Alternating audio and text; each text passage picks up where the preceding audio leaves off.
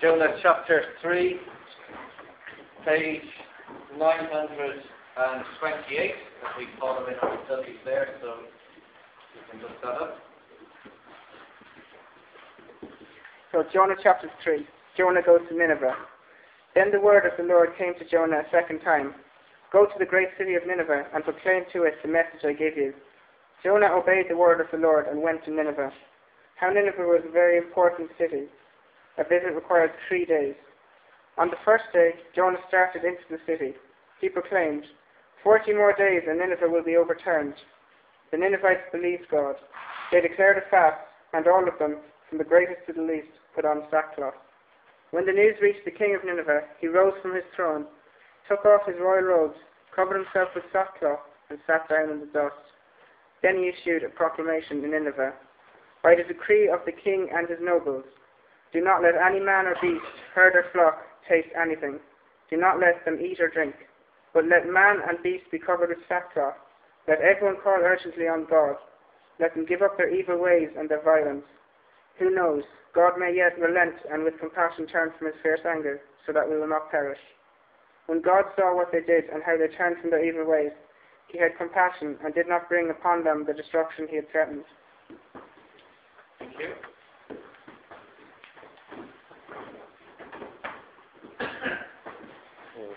Second Peter chapter 3 verses 3 to 10.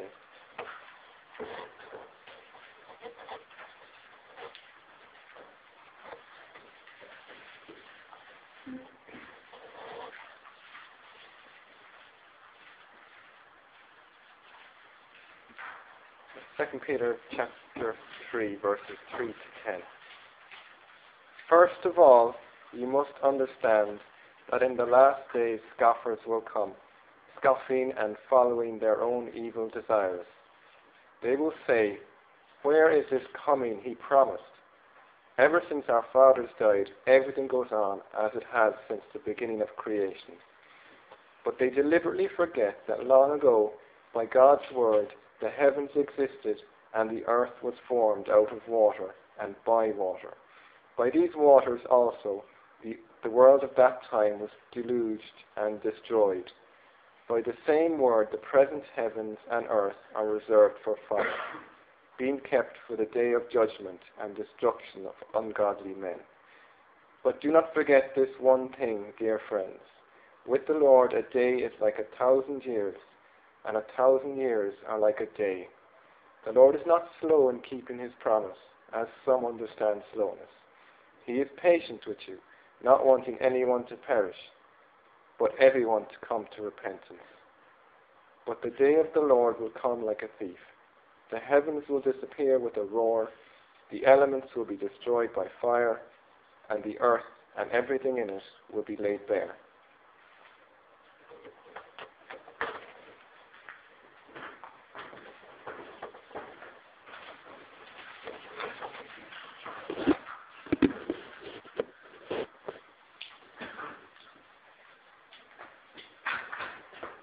Thanks, Harry, and thanks, Graham. Um, keep it open, please, at Jonah 3. That's the chapter we're going to be focusing on. We've been taking a chapter each Sunday. The first one we were looking at was Jonah running from grace. Um, then the second one was about submitting to grace. And then today we look at speaking of God's grace. So let's just pray and we'll ask for His help as we look at this together.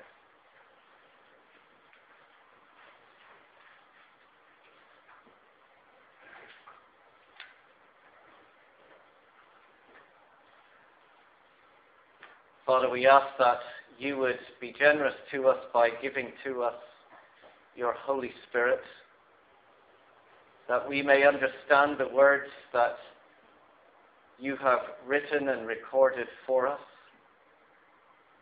that we may be able to see how it applies to our lives.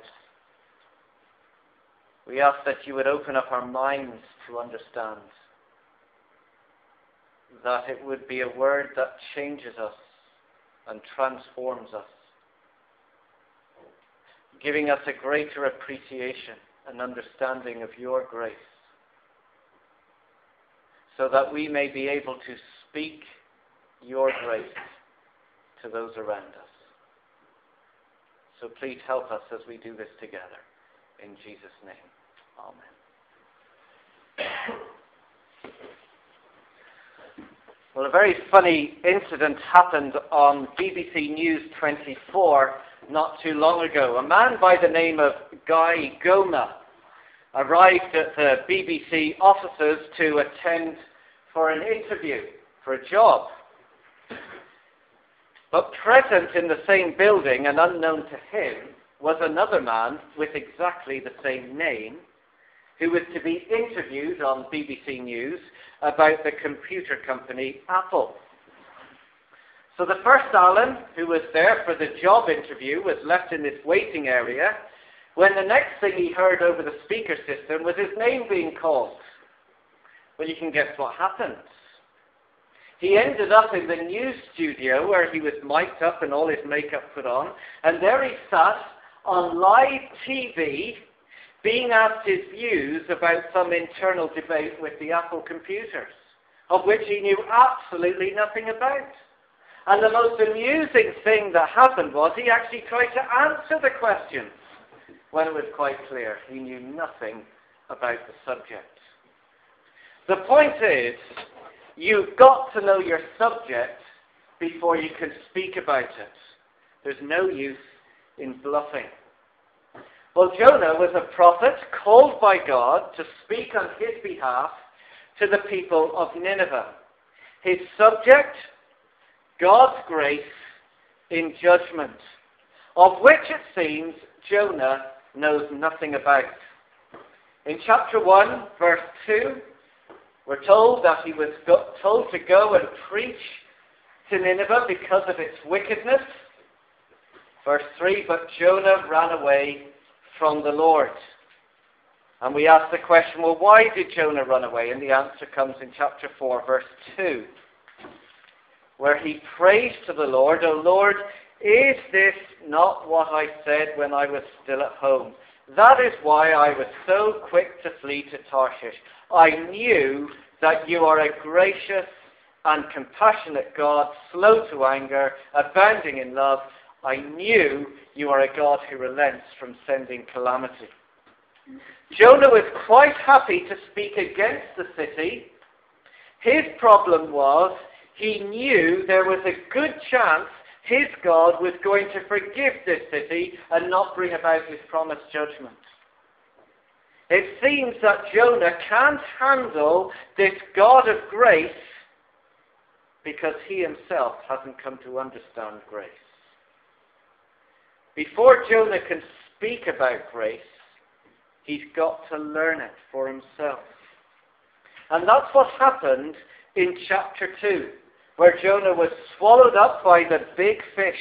And inside the belly of the big fish, in the storm and all that happened, he learns and experiences God's intervening grace for himself. And in the midst of all of that darkness, he comes to grasp a little bit more. And in chapter 3, he continues to learn. Because in chapter 3, God continues to speak his grace. He speaks his grace to Jonah, he speaks his grace to Nineveh, and then surprisingly, God even speaks his grace to himself. So let's have a look at those in order. First, God speaks his grace to Jonah. Chapter 3, verse 1. Then the word of the Lord came to Jonah a second time. Go to that great city of Nineveh and proclaim to it the message I give you. Jonah obeyed the word of the Lord and went to Nineveh. Now, these first few verses are almost identical to the opening verses of chapter 1, except for there's one difference. This time, Jonah did not disobey, but he obeyed. Literally, in chapter 1, verse 3, it says Jonah arose and fled. And in chapter 3, verse 3, it says Jonah arose and went. So what caused this change in Jonah's heart? Was he afraid that God was going to send a, another big fish, maybe a flying fish this time, and swallow him up? Well, I'm quite sure he didn't want to go back inside the belly of the fish again, but I think his motivation to obey was because of God's grace in his life. Look at verse 1 again of chapter 3. It says, The word of the Lord came to Jonah a second time. God is giving Jonah a fresh start and a new beginning. God had every right to reject Jonah. But he doesn't give up on his people. He perseveres with us. He's patient and he's long suffering. It would have been so easy to give up on Jonah and go off and try and get another prophet and say, well, no, sorry, Jonah, I've employed somebody else. If you can't be bothered with me, then I can't be bothered with you. But we're introduced to a God who is a God of second chances.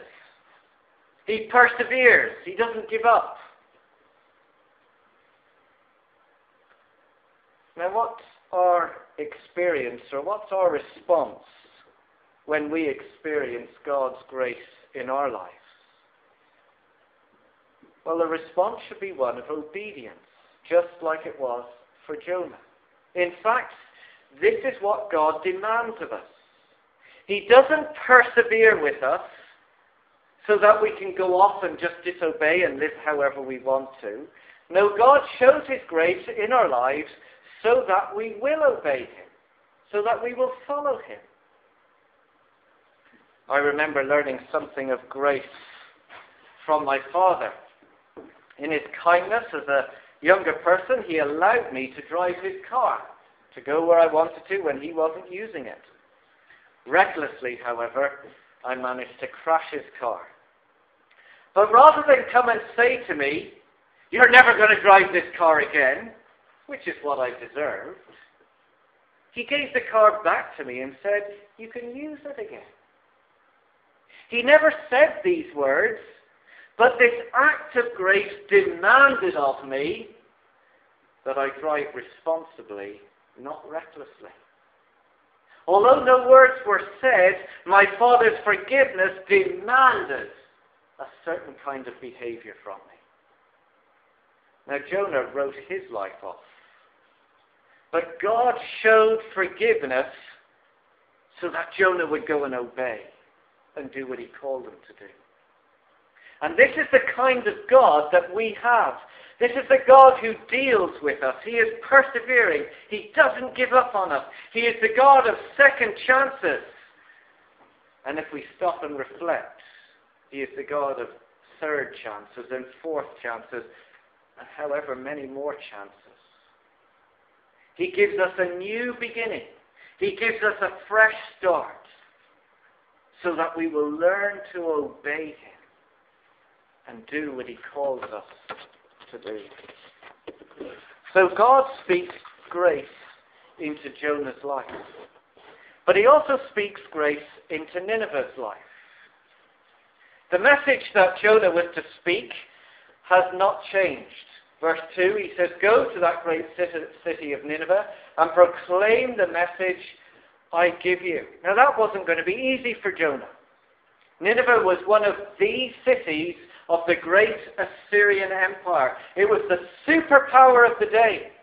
All the surrounding nations lived in fear of Assyria. They lived in fear of its king, and they did whatever the king asked. So to go and tell this city that God is going to judge you, well, that is going to be hard. But yet Jonah, motivated by grace, goes and preaches. And this is what he says, verse 4. On the first day, Jonah started into the city, and he proclaimed, just simply summed up, 40 more days, and Nineveh will be overturned. Well, you say, where's the grace in that? It sounds a bit severe. Well, God didn't have to give any warning to Nineveh. Its wickedness was very evident to all. But yet God in His grace says, 40 more days. It's as if God is saying to them, Can't you see Nineveh? You deserve to be wiped out. but I don't want to destroy you. I want to save you. I want to rescue from the judgment that you deserve. Rather than overturn you, I am persisting with you that you turn to me. Forty more days. And it had a profound impact upon the people because turning is exactly what happens. They repent, verse 5. The Ninevites believed God. They declared a fast, and all of them, from the greatest to the least, put on sackcloth.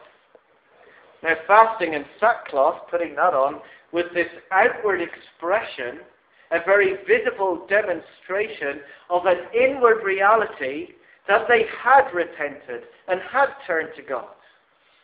In fact, we're told their repentance was genuine. Look at verse 10. Because we're told there that when God saw that what they did and how they had turned from their evil ways. You see, a sign of repentance isn't just words, it's a change of action in our life. A completely uh, 180 degree turn of doing opposite to what we were doing. And repentance is what God demands of all people. Whatever nation we belong to and whatever social class we belong to. Verse 5, look at it again. It says, From the greatest to the least put on sackcloth. It even applies to the king. Verse 6, When news reached the king of Nineveh, he rose from his throne, took off his royal robes, covered himself with sackcloth, and sat down in the dust. You see, God, in his persistence of showing grace to his people, he demands that people repent. And it's what he demands of each one of us and of our nation and whatever social class we come from. Nobody is off limits. He calls everybody to repent, to put their life in order, to change things around, and to turn back to God. The story is told of a very patient king who was ruler of a very large city.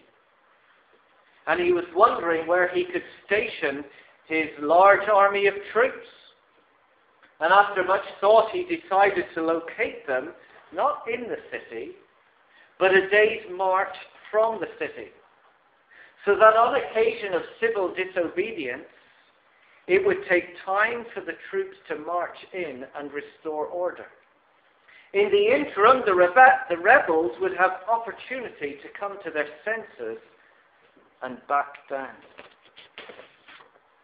Nineveh, in God's grace, was given 40 days to change her ways. I wonder how much more grace are we being shown today? Well, keep your finger in Jonah chapter 3 and flick over to Matthew's Gospel, chapter, chapter 12.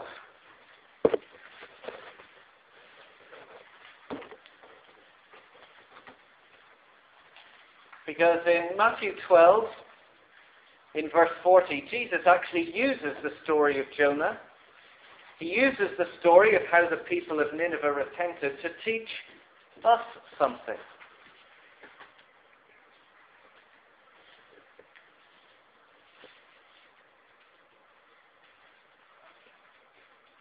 Matthew 12, verse 40, it says, For as Jonah was three days and three nights in the belly of a huge fish, so the Son of Man, that's speaking of Jesus, will be three days and three nights in the heart of the earth. Now, in this verse, Jesus is referring to his resurrection, that he's going to die, that he's going to be buried for three days. He's going to rise again.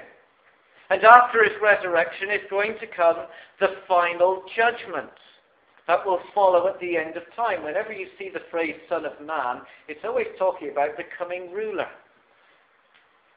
So in verse 41, it says, At the judgment, the men of Nineveh will stand up at the judgment with this generation and condemn it. For they repented at the preaching of Jonah. And now one greater than Jonah is here. It's as if Jesus is saying, look, if the people of Nineveh repented after hearing this little prophet Jonah preach, and they were given only 40 days to turn their lives around, but they did it within 40 days, and they did it through Jonah's preaching. How much more should we repent when we have one who is greater, the Lord Jesus? God, who came as a man into the world, the one who died for us, and who is still, not just 40 days later, but 2,000 years later, is delaying his return, he's delaying his judgment, so that we will turn to him. Every day that passes by is another day of grace. Every day that Christ does not return is another opportunity for people to repent. If people could do it with Jonah after 40 days, how much more should we repent when we have Jesus, who has delayed it for 2,000 years? This is the kind of God that we have. He is persisting. He's not wanting anyone to be overturned. He is the God who longs for people to turn back to him. He gives opportunity, delaying his judgment, so that people will repent, change their ways and be able to live.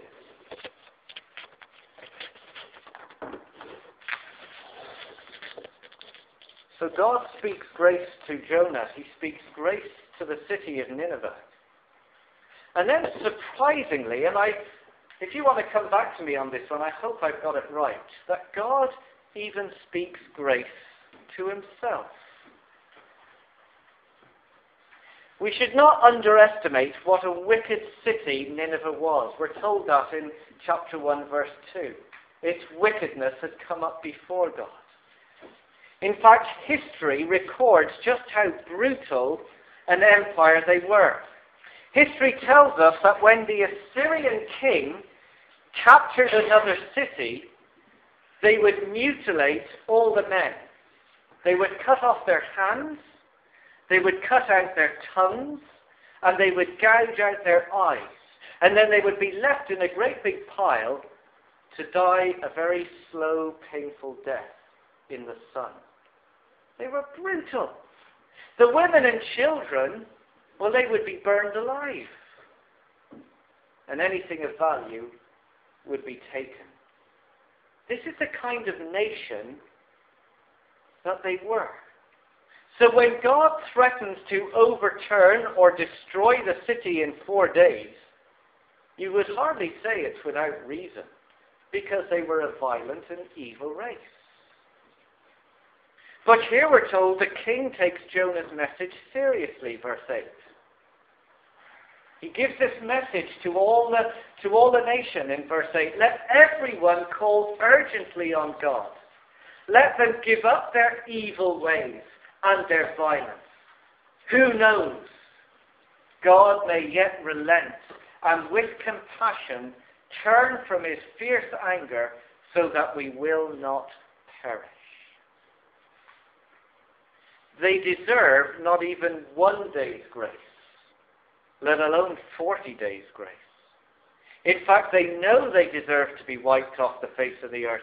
But knowing what they deserve, they repent and they throw themselves on God in the hope that God might not do what he said he would do. Verse 9, who knows? If we turn back to him, if we change our life around, who knows God? God might relent. He might have compassion so that we will not perish. You see, God's justice demands that he deals with all wickedness. He can't pretend it's not there and look the other way. Sin must be dealt with. It, it cannot be tolerated. But look at verse 10. When God saw what they did and how they turned from their evil ways, he had compassion and he did not bring upon them the destruction that he had threatened. It's quite an incredible verse. Literally, it's saying that God repented.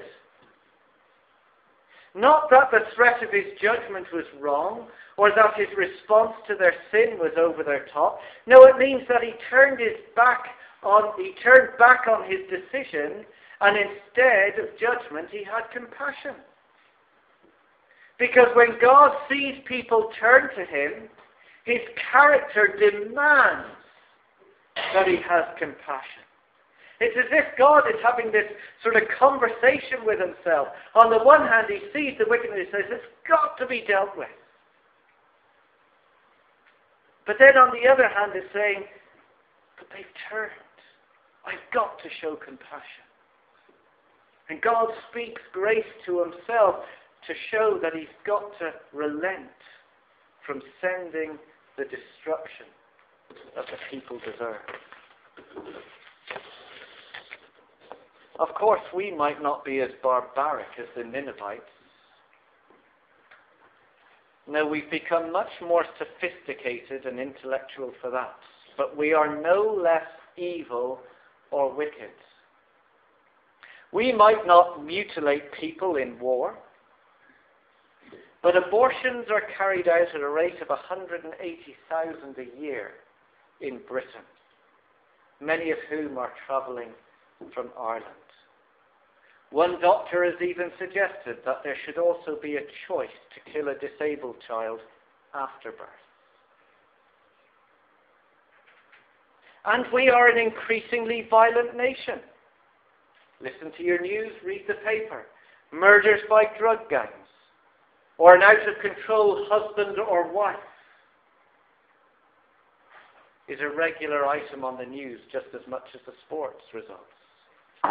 Every day we hear of violent crime, as yet another innocent victim is beaten up and jumped on till their head turns to pulp.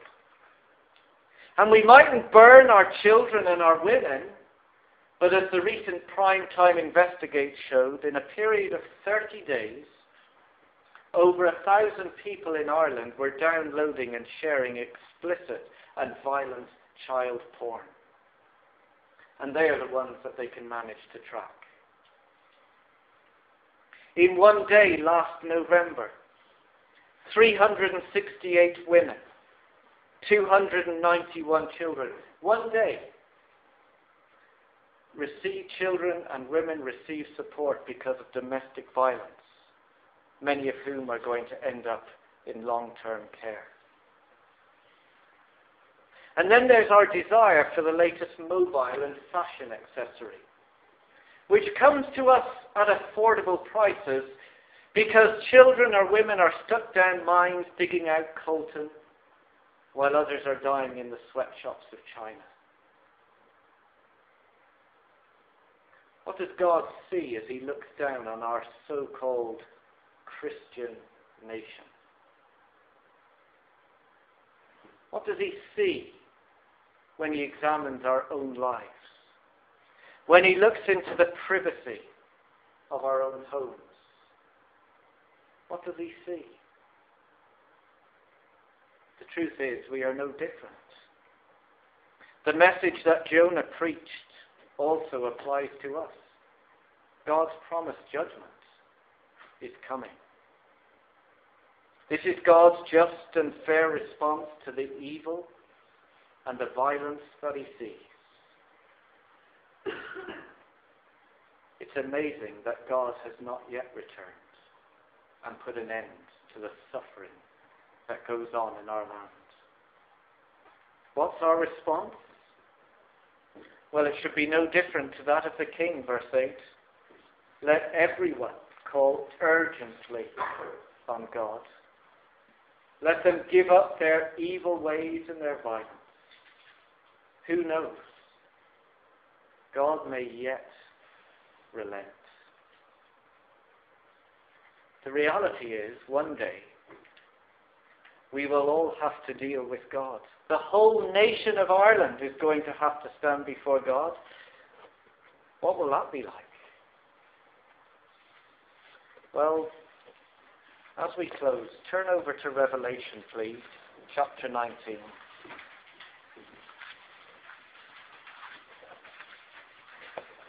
Here we are given a picture. We are given a vision from the risen Lord Jesus through the words of John of what that day is going to be like.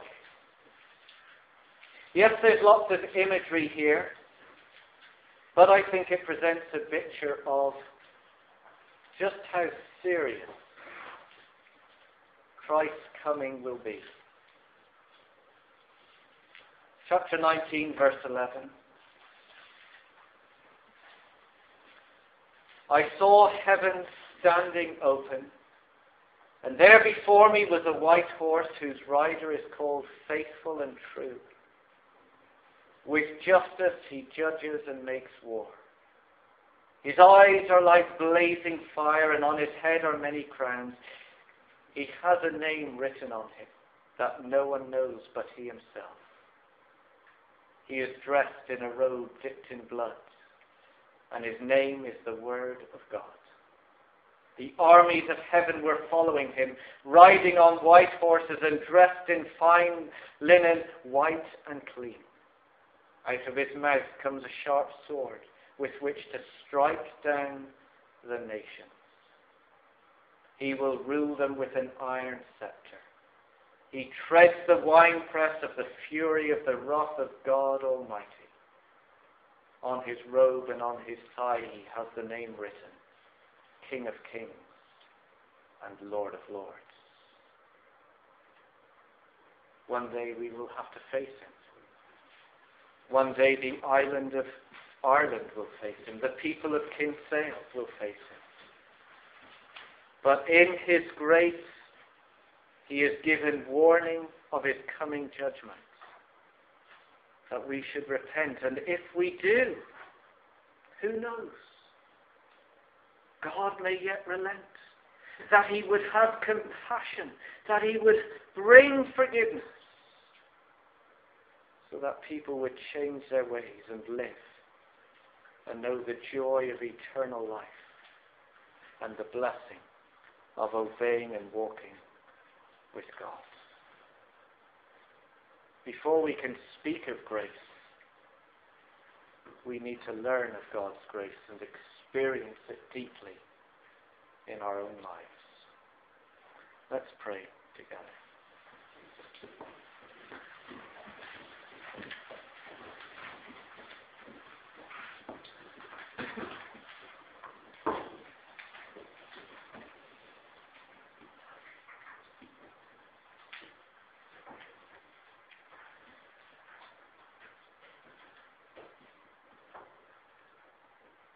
Father, sometimes we struggle with the fact that your word speaks so much of a God who is one day going to come and judge. We don't like to think of a God who will judge. But yet, when we look at the state of our nation, when we see the suffering and pain in our world, when we examine our own lives, we are amazed that you have not yet come already.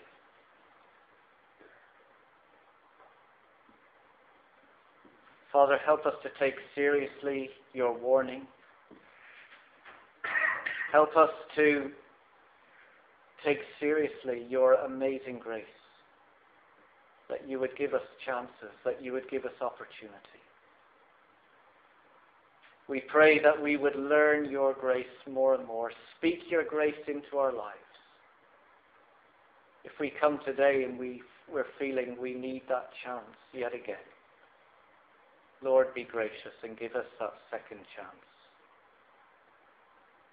Give us that chance to turn, to obey, to follow you, to live out your grace in our own lives so that people will know you and follow you.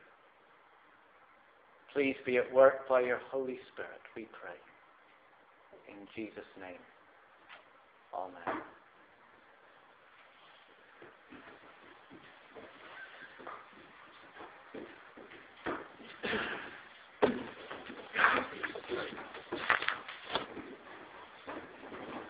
We're going to sing together.